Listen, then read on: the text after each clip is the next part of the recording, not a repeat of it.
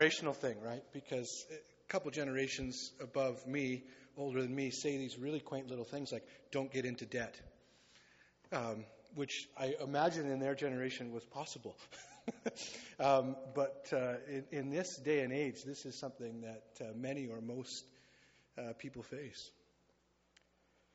We have two children.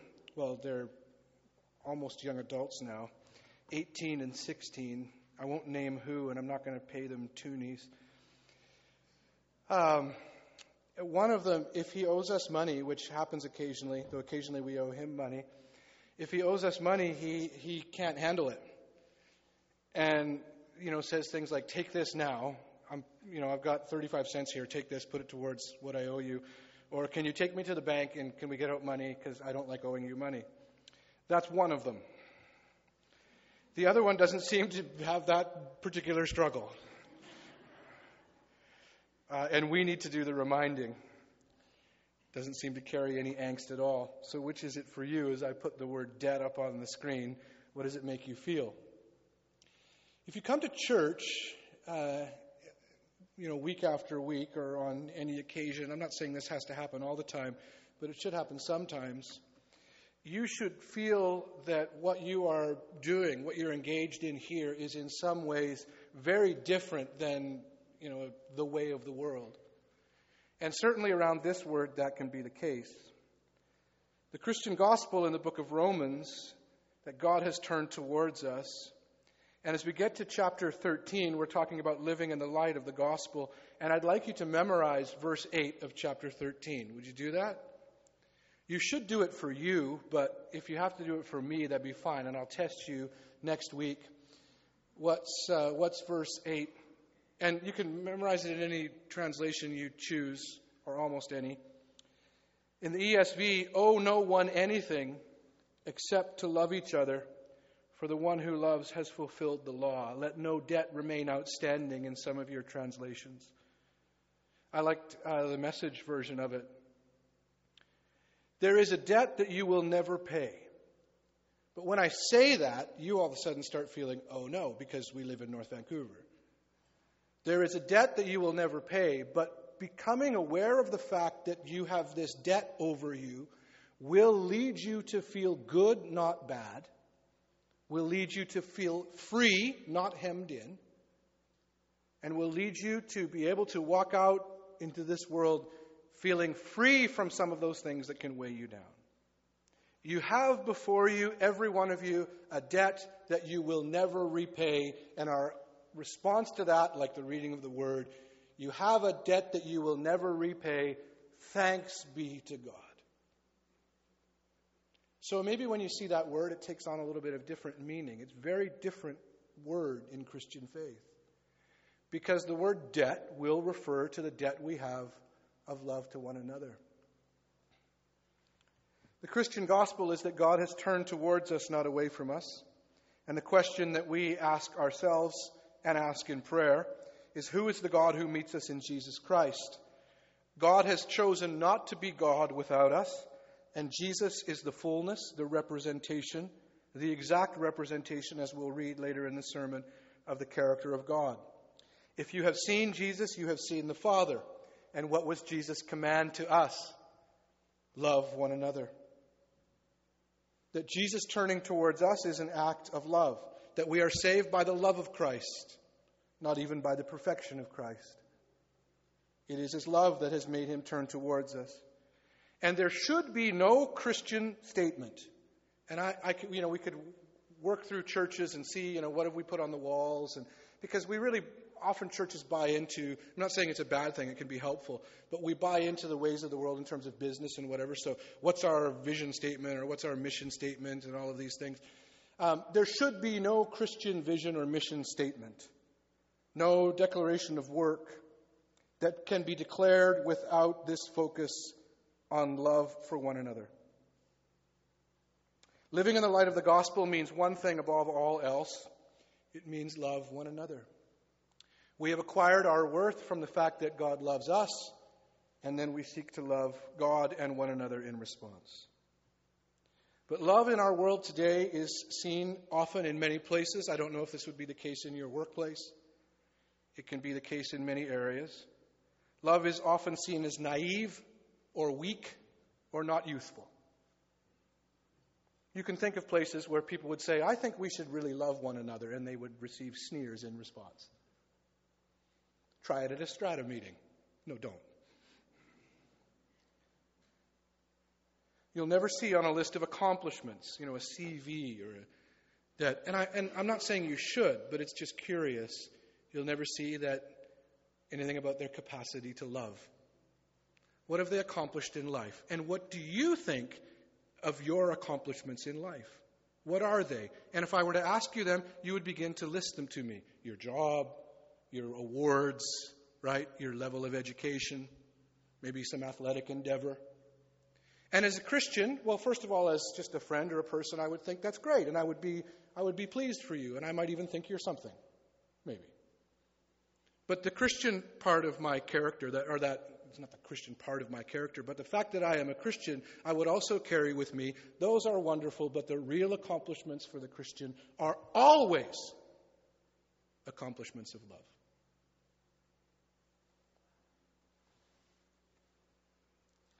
This is why our greatest evangelism and our greatest commission about making disciples is summed up in this greatest witness always, always, always love. Love understood in the light of the gospel. Hear this. You might have to wrestle with it in your thought, but it's, that's okay. Love understood in the light of the gospel is a protest against the form of this world. You don't like the way the world is working? You have issues with whatever it is in terms of politics or culture or media or whatever. You have one response as a Christian, one protest love. You have, unfortunately, taken up other forms of protest. And I ask you simply, what have those led to? Love is a form of protest against the form of this world. And here's what I mean a politician. You could picture this in the United States right now in what has become a comic book primary season. If I was watching for entertainment value or you know, political consideration, thinking historically, has anything ever like this, like this ever happened before, I might be interested or even laugh, but it's actually happening. And crowds are being riled up not to love one another at all, but to hate one another and sometimes in the name of Christ. All you have to do is ask yourself how Jesus treated the other, and then listen to the rhetoric about the fear of the other. You can't get a story like Jesus and the Samaritan woman and, and take that in what's currently happening. Picture in this kind of context, in this climate, what would happen if on one of those debate stages somebody said, we, somebody said, well, you know what we really need? We need to love one another. In fact, it happened, and I won't say on what side, but the individual who said it was mercilessly mocked. He said that families act out of love for their children, and he was mocked and portrayed as weak and ridiculous. Because we don't need love, we need strength. Now, the hard part is sometimes that's even what congregations want. Don't talk to me about love. We need somebody who can get things done. As if those are two different things. Love calls, why would it be mocked? Because love calls for self sacrifice. And it is when someone is talking about strength and winning. People see that as a weakness, self sacrifice. But this is particularly Christian. That this is where strength lies for the Christian in self sacrifice. This is the heart of what Jesus Christ has done for us. Emptied himself of all but love. And in doing that, that is the strength of Jesus Christ. But you still want victory by some other means. And you want somebody to be defeated. We have the cross. As long as we have this as a symbol of our faith, we should never, never be thinking that the way we will achieve, we won't achieve them anyway, but the way that Jesus will achieve his work in the world will be through defeating, winning as we understand it. This is how he came. Everything in the text is summed up in one word love. Love your neighbor as yourself. In a church, we could ask ourselves, how should I live? What should I believe? What should I do? And as soon as I say, like, what should I do? You start to think, and you, you struggle with this, right? Should I have watched this movie? Should I have done this thing? Should I have taken up this form of behavior? And, and it's moral questions, and they're, they're good questions, they're important questions. But the Christian answer to what shall I do, or what shall we do, is always the same. What's the answer? What shall we do? Answer Love thy neighbor. Well, that doesn't quite make sense. And so you even think about your individual morality in a very self centered way. Are you, you know, performing the right things morally? But morality in Christian scripture will have most often to do with neighbor. And so the text says don't commit adultery, don't murder, don't steal. There are other ways of saying, in particular circumstance and context, simply saying this What should I do? Well, don't commit adultery, don't murder, don't steal. In other words, what should I do? Love thy neighbor. The text will say, Love works no ill to neighbor. And you can see how this is revolutionary. Our world runs on competition and defeating others and having more than other people. It's often called the brother in law rule, right? You don't have to make that much as long as you make more than your brother in law, and you'll feel okay. Love works no ill. There is in our world a cycle of revolution and reaction. And you can see it in the world of politics. Now they're in charge. Now the other side's in charge. And all the promises that the world will just be a better place because they're in charge, what happens? It's a cycle of revolution and reaction. But follow me for a moment with this thought Love sets up no idol. You need to know this in your life. Love sets up no idol. There's no idol set up in love. So, let's take, we've spoken about politics. Let's take an idol of liberalism or conservatism. And so we're bound and determined to go in a particular way. This can happen in churches, it can happen in society. And that idol being set up prevents me from loving someone else as I should, particularly someone who thinks differently than I do. But true love sets up no idol. So that in this place, though I may have, and I think I do, very different political views than some of the people that I worship with. I will not set that up as an idol. Because if I do, I can't love well. You owe the same to one another, and you owe the same to me.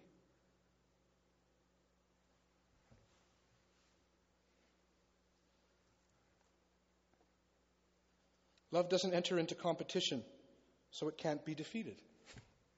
You hear that? Love doesn't enter into competition, so it can't be defeated.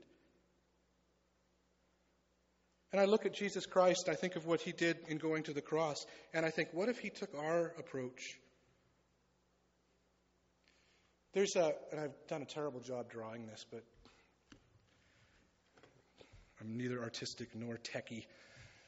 Um, and it, you can think of it, the, the, old Desert Fathers, this was a, a guy, uh, Dorotheus, talked about Christian love, and he said, take a compass. So those of you, you know, most of you are old enough that you didn't have um, iPads in your class, but you had those compasses, those metal things that you drew the circle with, and draw a perfect circle. And now put right, you've got to do this perfectly, put, which I haven't done, put right in the center of that circle a dot. And this desert father said, The circle is the world, and that center is God. And we become the spokes on the wheel, so to speak. And the only way to get close to God, the only way to get close to God, is to get close to one another. It's an impossibility otherwise.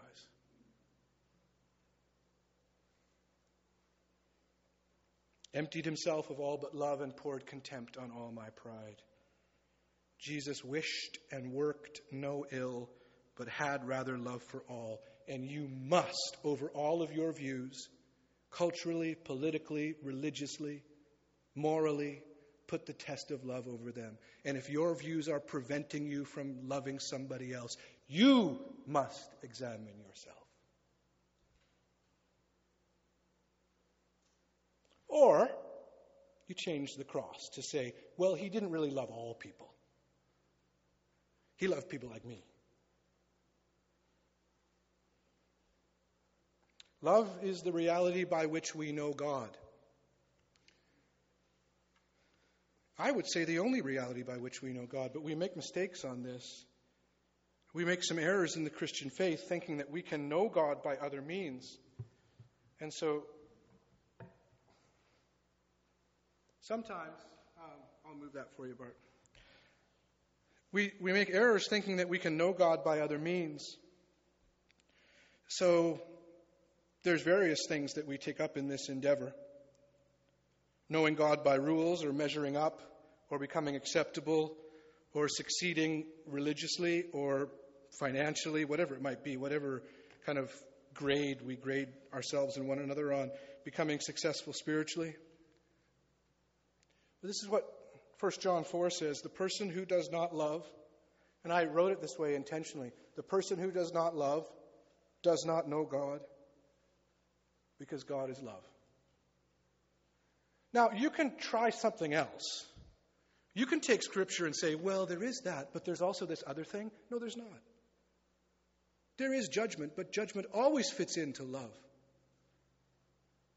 There's no balance. God forgive us for thinking that love has to be balanced by something else. That's a real misunderstanding. If love needs to be balanced by something else, there's no Jesus going to the cross. Because that is the most unbalanced activity you can possibly do. Give your life for the lives of those who had no interest in you.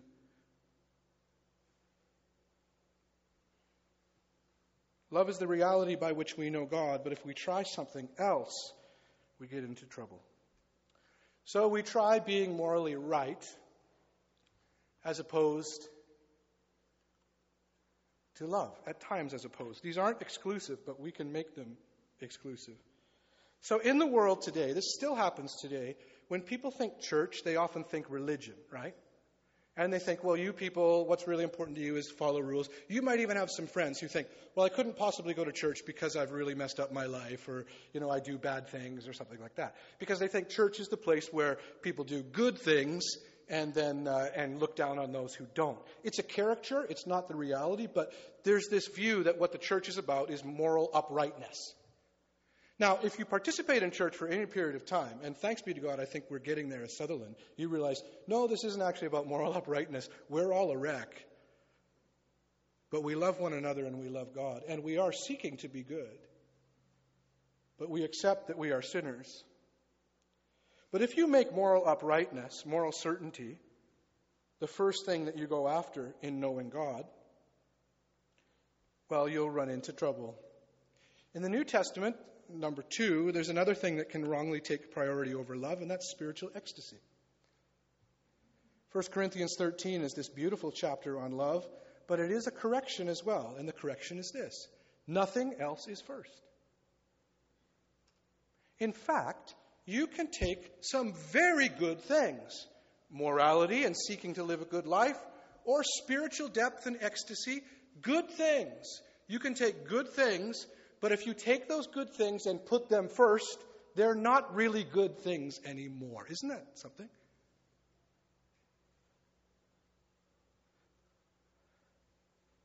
Yet it's curious to me that most of the stories that ministers hear declare often one of these two categories.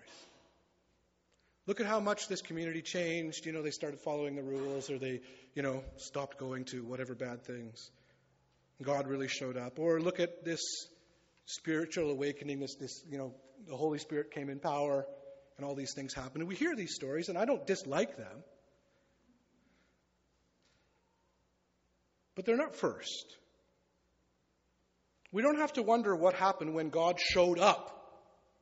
God showed up and this really changed. No. God showed up and this happened. That's it. Now I'll listen to you about those other things, but always through this first. Listen about Jesus. Change the order here a bit. The Son is Beautiful language here, isn't it? The Son is the radiance of God's glory and the exact representation of his being. And what did Jesus Christ do for you? He gave his life. He turned to you in love. The Son turns to us in love, and we are challenged to turn to God in love and to one another. In fact, 1 Corinthians 13, that chapter which talks about these moral certainties and spiritual ecstasy, says this Tell me all the things you want about being right, doing good, or being caught up in spiritual ecstasy. This is Paul. And if love is not first, then those very things that you're interested in, in fact, could lead to greater separation and frustration. In fact, he says they will sound like, you know the words, right? Whoops, behind here. A resounding gong. I don't know how many times you have to hear a gong for it to offend your ears. For many people, it's once. We used to have a thing, the gong show. Stop, because something more hideous than your performance has happened, and it's that gong. And that's the language Paul takes up in describing when we put even good things before love. It's like a resounding gong.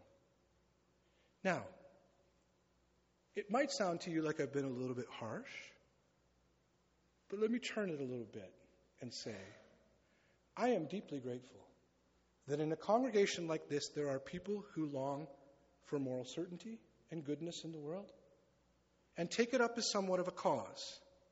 We need you. And I don't want you to stop. My challenge to you simply would be always ensure, as much as in your power, that love comes first. Same thing with spiritual ecstasy. Many of you have never really, like, I even use the word spiritual ecstasy, and you go, What is that? Because you've never felt the power of the Holy Spirit come in your life in such a way that you are just overwhelmed and you have visions or you fall down or you're caught up in prayer or you weep or you laugh or something like this. And many of you who have never experienced that, maybe there's a degree to which you should. But you understand, as soon as I say that, if it sounds like this, you should. See what's happened? I've put the ecstasy before the love.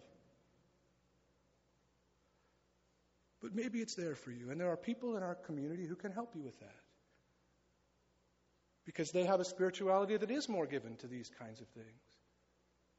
But I would challenge all of us in this always love first.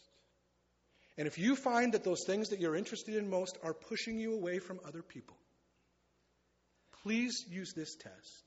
If these things that you're most interested in are pushing you away from other people, I know what you've had to do in your mind. You've had to explain to yourself how they're wrong.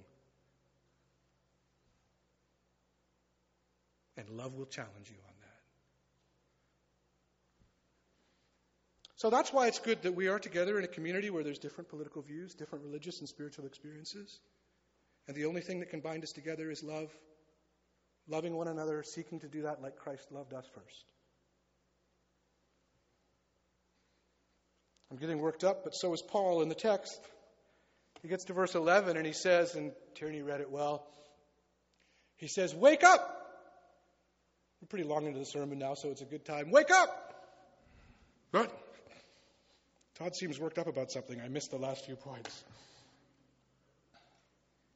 Paul says, You're in this daze, you're in this darkness. You're in this darkness of appetite, in this case, self indulgence. And so you get these vivid words. Tierney read a different translation, but in the ESV and in other languages it says things like orgies, drunkenness, sexual immorality, sensuality, it actually also includes quarreling and jealousy. I think in Tierney's reading it said nonstop bickering. Right? There's one word that sums all of this up, and that word is flesh. Wake up from thinking that your life will be determined by making yourself feel good all the time, whatever that means. Winning arguments, right?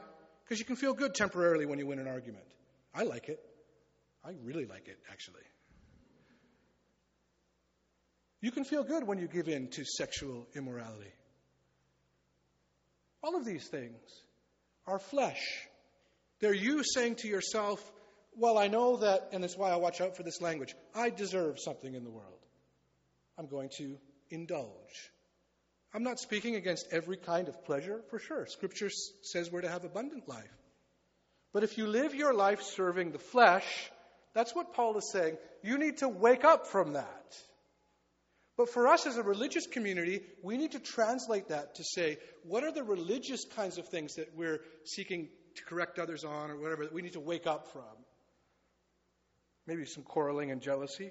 And if you think of Rome at the time, the church to which this letter was being written, all of these things were possible orgies and drunkenness and sexual immorality and sensuality, right? They were all close at hand. Now, that's a parallel to our culture now. You don't even have to leave your house to just indulge in virtually anything you want. You can simply satisfy your flesh, and then that will be taken over with its own energy and course. And it's against that that Paul says, Wake up. It's actually not giving those things too much credit. And that's what we do sometimes. We, you know, break, break them into these huge things like, if you do this, you know, the devil will get you. There's some truth that the devil is lurking to this that's scriptural.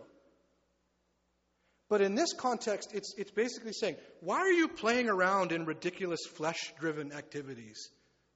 Why are you lazy? Why are you self indulgent? Why are you taking the easy way? How hard is it really to live for yourself?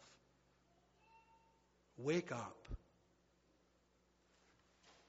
Don't get stuck there by indulging, and don't get stuck there by the religious means of becoming preoccupied with how bad everybody else is, how terrible the world is, and becoming aware more of the darkness than of the light.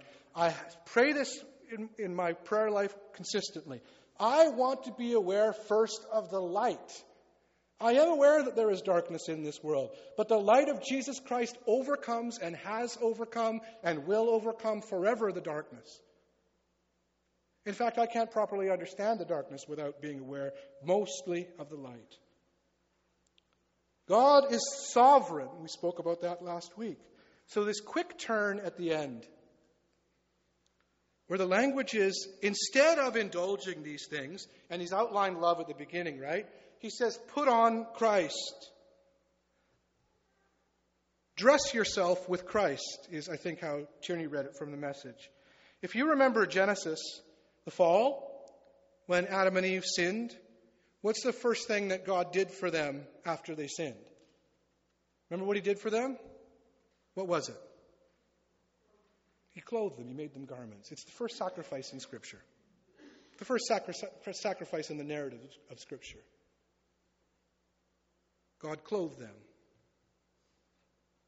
And right from the beginning of the Bible, all the way to the end, this imagery stands with what will you be clothed? And the call in the New Testament, even thinking of those Genesis words, is you know what you're to clothe yourself with? You know who you are to clothe yourself with?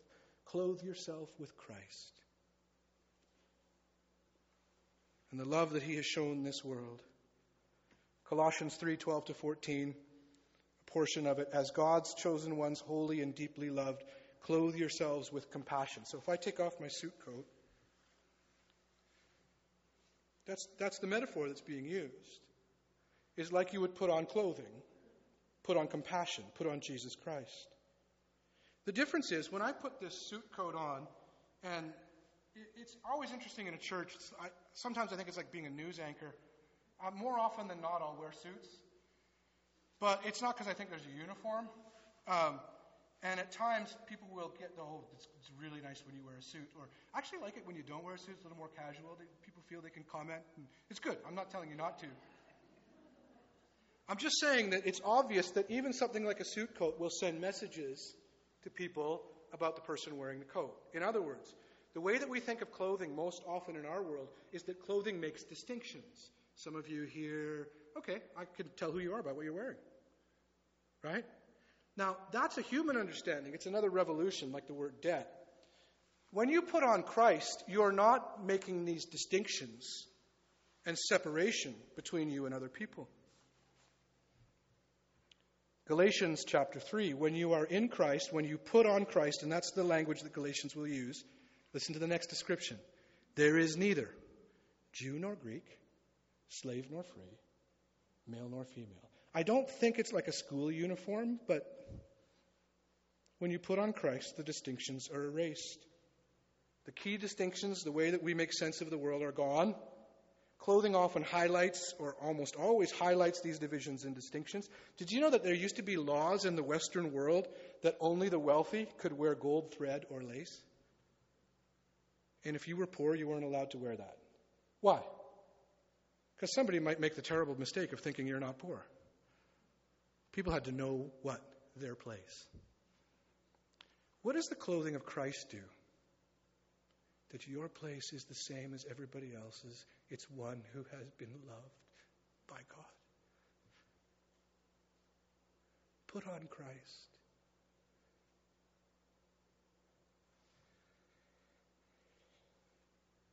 Baptist minister in England in the 1800s, a commentary on this verse said, It takes a lifetime to be clothed with, clothed with Jesus. I think that's true. I also think that in Christ we are a new creation.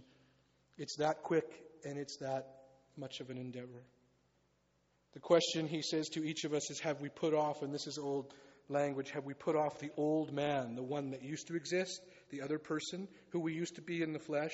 Have we put off that person we used to be, and are we daily putting on Christ? So you can see how this text has worked itself out.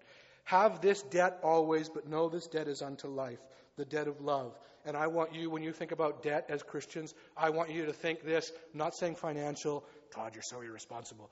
I want you to think, isn't debt the greatest thing? Because whenever you say the word debt, from now on as a Christian, I'm going to think that means that I can never repay the debt of love that I have. Change the feeling of the word.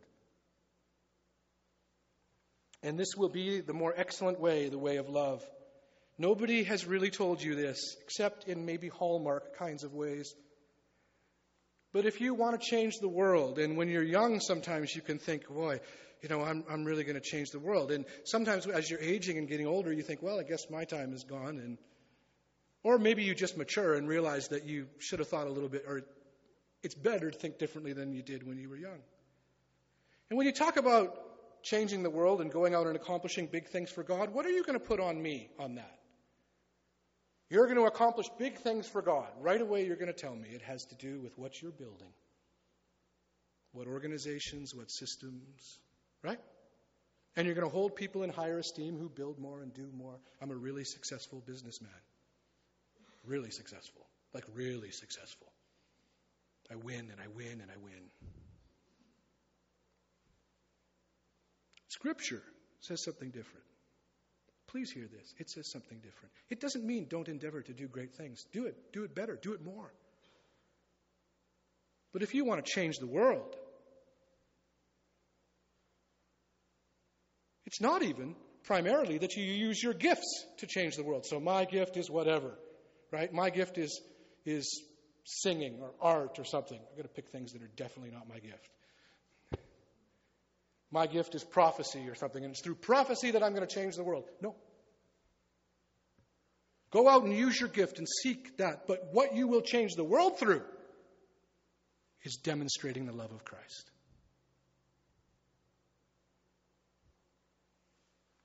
And if you forget it, you'll start to see the impact in the circles right around you and beyond. Love is the new way by which the old is overthrown. The Christian revolution of breaking up the way of the world, to break up even sin, is done by endeavoring to love as Christ loves. And it is not weak, it's the strongest thing you could possibly imagine. And so, my question is will you do it? Will you turn to Jesus Christ? Will you believe in your heart and confess with your mouth that He is Lord?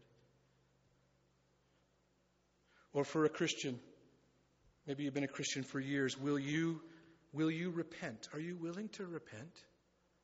If the minister said to you, I think you should maybe repent, would it only be offensive?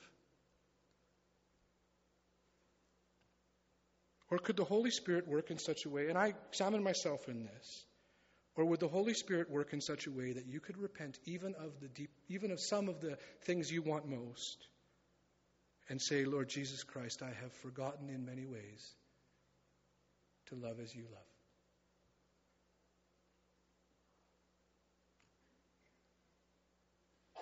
Final quote to end. Anselm of Canterbury, written in around the year 1060, something like that long time ago.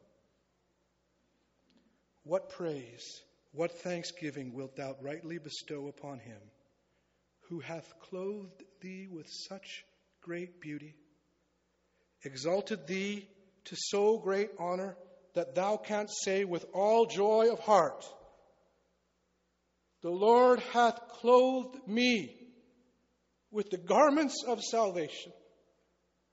He hath covered me with the robe of righteousness. It is the highest joy of the angels of God to contemplate Christ, and lo, of his boundless condescension, he so far inclineth unto thee as to be pleased to clothe thee with himself. Now go and take up those things that are important to you because we need your help. But always love as Christ loved first. Let's pray.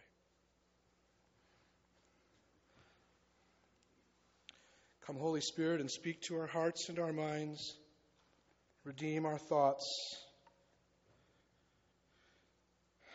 We need one another.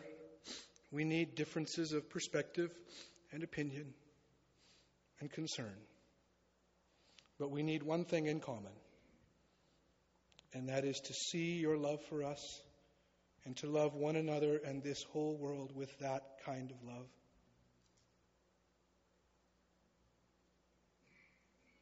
I ask, Holy Spirit, that you would stir our hearts to repentance. Because many of us have set up idols. Some of these are things that you even called us into, important things for you. But they've become idols. They've led us to be more aware of the differences, more aware of what's missing in somebody else's life. Would you tear down those idols?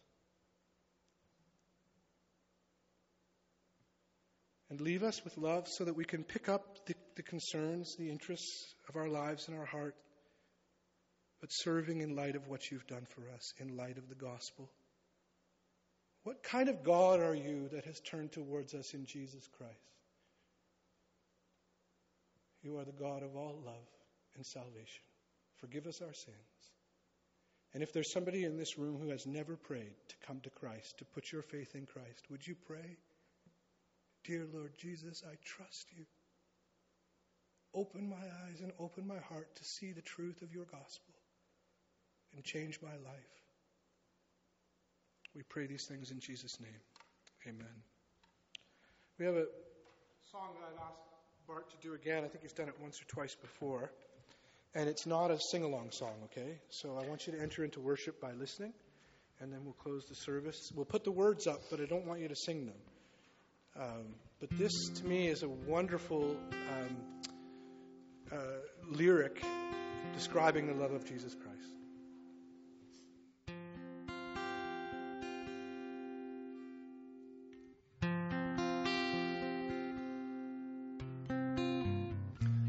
Be bought or sold or fake. That kind of love, it always gives itself away. That kind of love, wiser than the wisest sage. Its innocence makes me ashamed till I'm not sure that I can take that kind of love. Pride and hatred cannot stand that kind of love. Greater love hath no man. And that kind of love, it won't be kept unto itself spreads its charm, it casts its spell, till no one's safe this side of hell. That kind of love. Love rejected, love ignored, love in chains behind closed doors. stuff of legend and of songs. Deep down, everybody longs for that kind of love. Oh, that kind of love. Some people never know that kind of love. Well, it only takes a child to show that kind of love. Widows smile and strong men weep. Little ones play at its feet. Oh, the deaf can hear and the blind can see. That kind of love. Love triumphant, love on fire. Love that humbles and inspires. Love that does not hesitate. No restraints. That kind of love. Oh, that kind of love. How could anyone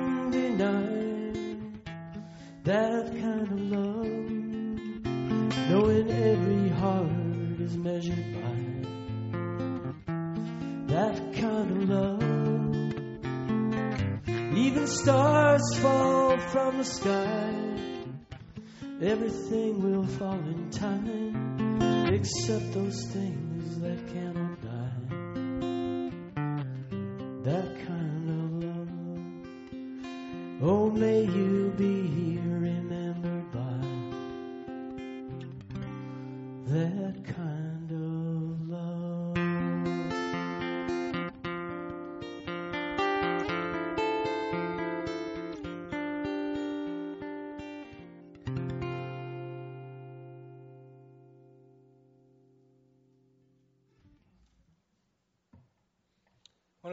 Gifts of Christian faith, looking out at all of you or each of you, is that I'm learning, mean, you never stop learning this, what it means to say, in all gratitude, because of the love of Christ,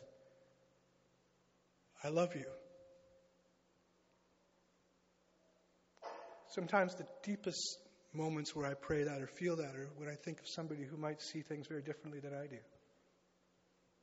And God will always work on my heart, my mind, Todd. And you get to that place where you can say in prayer, I love them. This is a gift we have for the world to love one another. I mean, you know it. Scriptural and cliched in song, they'll know we are Christians by our holiness. Oh, oops. By our love. So I'm glad we're in this together. Let's pray and head downstairs uh, to lunch and the quick and exciting AGM. Heavenly Father, draw us together in your love. Forgive us that we repeat often the patterns of this world and, and surround ourselves with people who think just like we do. We can do that in church. I pray a special blessing on people who in this place feel differently than that. Like maybe some of the things that I've said or this gathering itself seems alien or Lord, help us to see that we are in this together and help us to have the desire to reflect, Lord Jesus Christ, your love in this world and that there is nothing weak about it. Come, Holy Spirit. Help us to take up causes even of morality and goodness. Help us to examine ourselves where we have taken this faith and taken the spiritual energy at times and ecstasy out of it. But even as we endeavor to do some very important things, never let us away from the first priority that we are to seek to love as you have loved us. Come, Holy Spirit. We thank you for this time and for the gathering downstairs and for this church and for the future. Because nothing will prevail against your church. We know that. Come, Holy Spirit. Go now into this world and into the challenges in your life. It's not always easy to love, but it is always the Christian call. Go into this world and the challenges and joys of your life, knowing Father and Son and Holy Spirit. We pray all of these things in Jesus' name.